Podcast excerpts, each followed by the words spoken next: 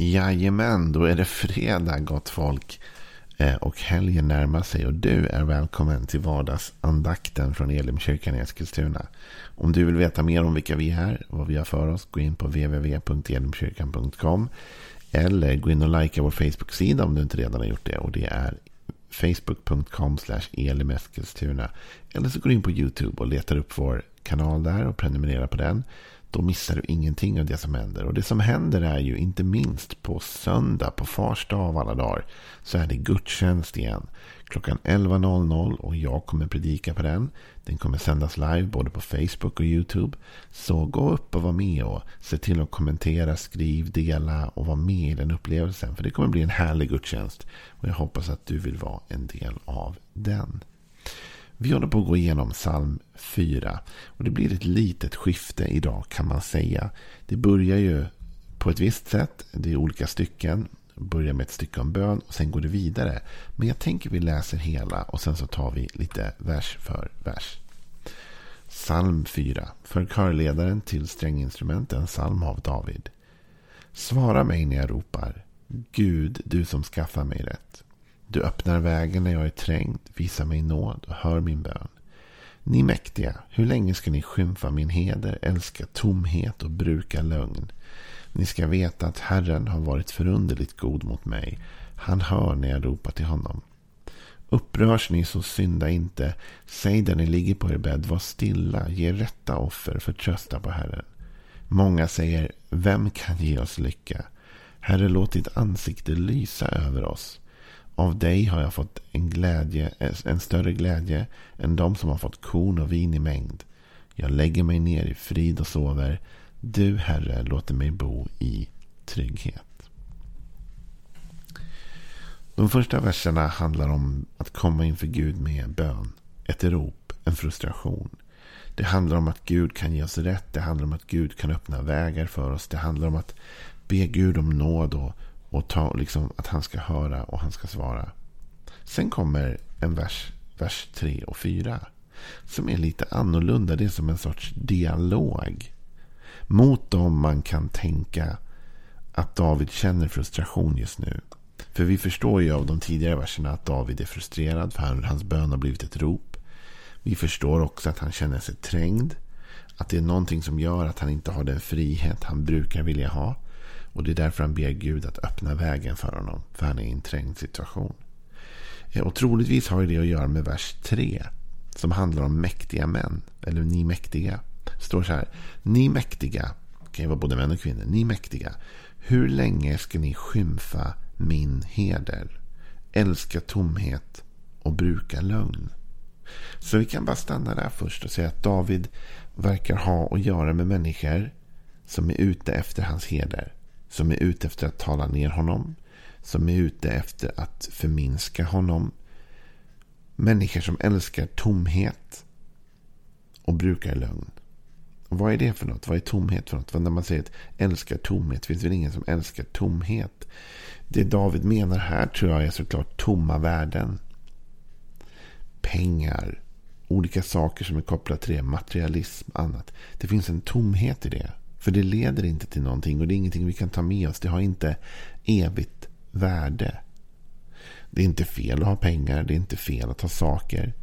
Men det finns en tomhet kring det. Gör det inte det? Det är ändå bara saker, prylar. Det är liksom inte, det är inte liksom av något evigt värde.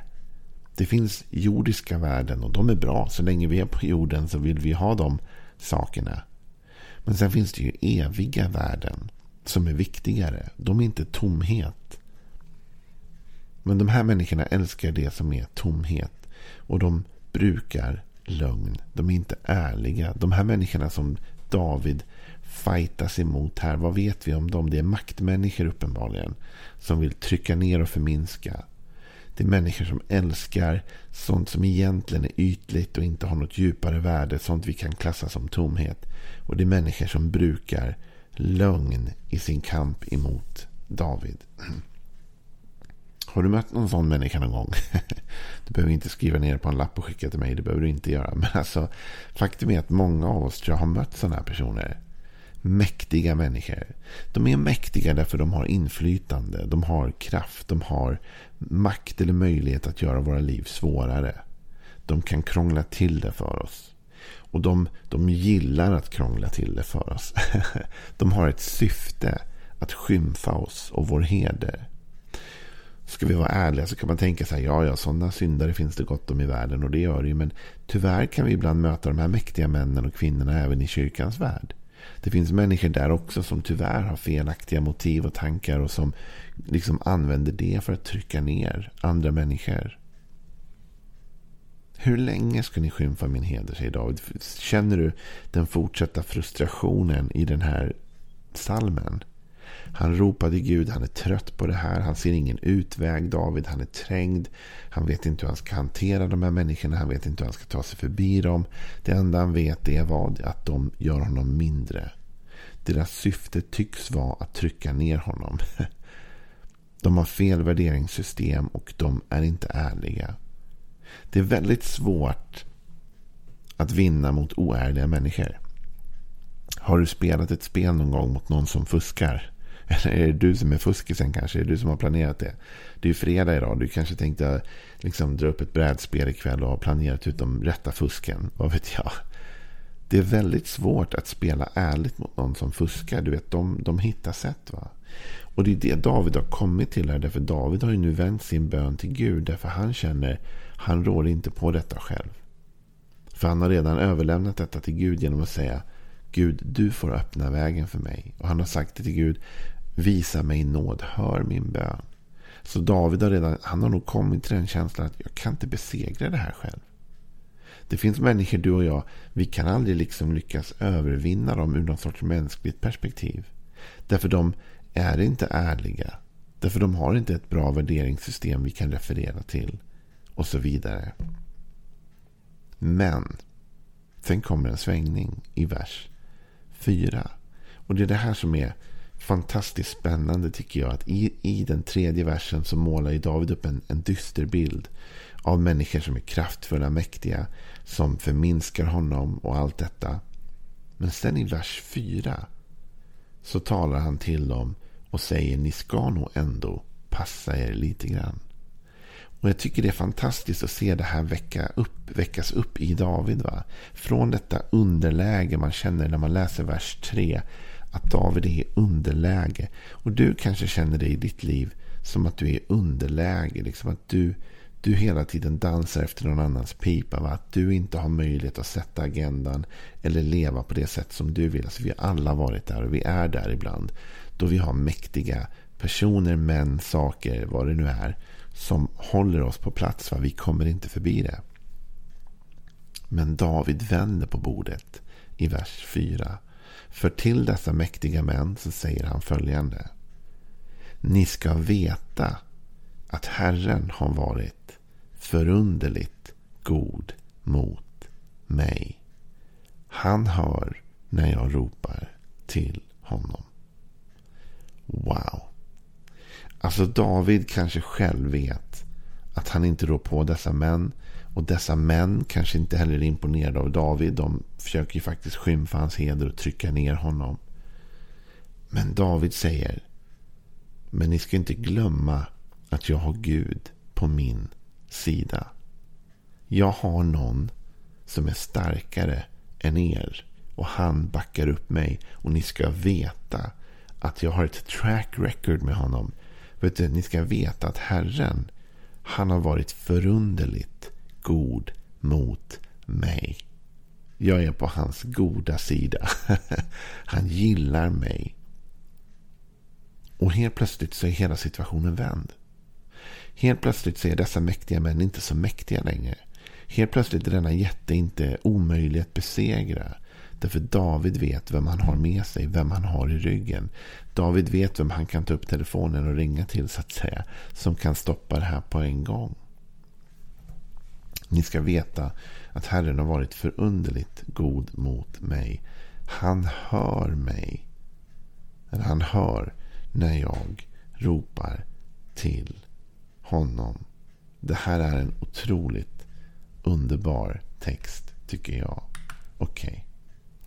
Vet du vad det står på några ställen mer i Bibeln? Jag bara lägger till det här nu när vi ändå är inne i det. Det står så här i Saltaren 18 och 18. Han räddade mig från mäktiga fiender, från motståndare som var starkare än jag. Och i psalm 118, vers 9 står det. Det är bättre att ty sig till Herren än att lita på mäktiga män. Det är något fantastiskt att kunna vända sig till Gud. Att inte vara beroende. För du vet maktmänniskor. De vill alltid att du ska vara beroende av dem. De vill alltid att du ska känna att du behöver dem. Att du liksom måste ha deras liksom välsignelse eller hjälp eller stöd eller vad som helst. För de vill trycka ner dig, de vill förminska dig och upphöja sig själva. Va? Men vi kan ta udden av det genom att vi vänder oss till Gud. Jag var i en sån situation i mitt liv faktiskt. Om jag ska dela lite ärligt i mitt eget liv. Det här är långt, långt, långt tillbaka. Så pres, pres, vad heter det? preskriberingstiden har gått ut. det är inget brott så det är ingen fara. Men alltså, jag menar i alla fall på den här berättelsen. Men jag satt i ett samtal en gång med en person. Och det var en väldigt jobbig grej. Va? Jag jobbade på en plats och den här personen liksom var en andlig broder men var verkligen eh, också en maktmänniska som betedde sig väldigt, väldigt illa. Va? Och som ville få mig att känna att jag var i beroende position till honom. Och så säger han så här i samtalet, liksom, hota mig. va. För att han var också eh, i en sån position va, i ledningen i den församlingen att han kunde ställa till det för mig. Va? Och, och, han fick mig, jag kommer inte exakt ihåg vad han sa eller vad han uttryckte. Men poängen i det han sa till mig var detta. Liksom, Passa dig för du, annars kanske du blir av med jobbet. Och vad händer då? Liksom? Då har du ingen lön. Bap, bap, bap, bap. Och jag vet att det var som att den helige ande reste sig i mig. Och jag kunde ta udden och vända på bordet. För jag sa till den mannen då. Ursäkta, sa jag bara. Jag behöver inte dig. Och jag behöver inte era pengar. Gud tar hand om mig. Och vet du, när man kan ha en sån, inte bara en kaxig attityd, för det är inte det det handlar om. Utan det är en tillförsikt att säga, ursäkta, tror du att du är den som har makt över mig? Du ska veta att Herren har varit förunderligt god mot mig. Han hör när jag ropar på honom. Kom inte här och försök sätta dig över mig. Kom inte här och försök göra dig till någon som kan trycka ner mig. Du kan ta bort jobbet från mig. Du kan ta bort lönen från mig. Men du kan inte ta bort min försörjning. För Herren är den som försörjer för mig. Och det är honom jag vänder mig till. Så vi måste ha ett förtroende för Gud. Vad var det vi läste i de här andra saltar? Salmen här. Han räddade mig från mäktiga fiender, från motståndare som var starkare än jag. Psalm 18.18. 18. Alltså det finns människor som är starkare än dig och mig. Rent mänskligt, rent maktmässigt. Va? Den här personen jag satt med, som jag nu delade med dig. Va? Han hade en mäktigare position än jag. Han kunde säkert fått mig eh, att bli av med jobbet och, och på olika sätt. Va? För han hade en sån position. Men han var inte över mig andligt. Det här är en väldigt känslig sak. Va? Men det finns olika hierarkier min vän. Det finns en mänsklig hierarki, absolut. Och vi är del av den. Och när jag berättar den här berättelsen så menar jag inte nu att du ska göra uppror mot din chef och hålla på och dumma dig och grejer. Det är inte alls det jag säger. Därför att den här personen, det var en väldigt speciell situation. Va? Där han var en maktmänniska och försökte trycka ner. Men du ska veta en sak. Det finns olika hierarkier. Det finns en mänsklig hierarki men sen finns det en andlig hierarki. Och det är faktiskt så att den andliga hierarkin är högre än den mänskliga hierarkin. Det är därför David kan säga till de här mäktiga som försöker trycka ner honom. Hörrni, ni ska veta en sak. Gud är på min sida. Och det, det blir så starkt va? och det förändrar allting. Och jag vill bara säga till dig som lyssnar på den här vardagsandakten idag. Gud är på din sida. Jag vet inte vad du går igenom just nu. Jag vet inte vilken kamp du står inför just nu. Jag vet inte vilka människor som försöker trycka ner dig eller ta bort din heder eller göra dig mindre. Men en sak vet jag. Gud är på din sida. Han hör när du ropar till honom. Vänd dig till honom idag. Försök inte besegra det här själv. Försök inte lösa det här själv. Utan vänd dig till Herren. Låt honom ta striden. Herren är förunderligt god mot dig och mig, mot oss som vänder oss till honom och säger Herre, detta är din strid, inte min. Jag lägger mitt liv i din hand. Låt oss göra det idag. Det är ett väldigt bra sätt att börja helgen på.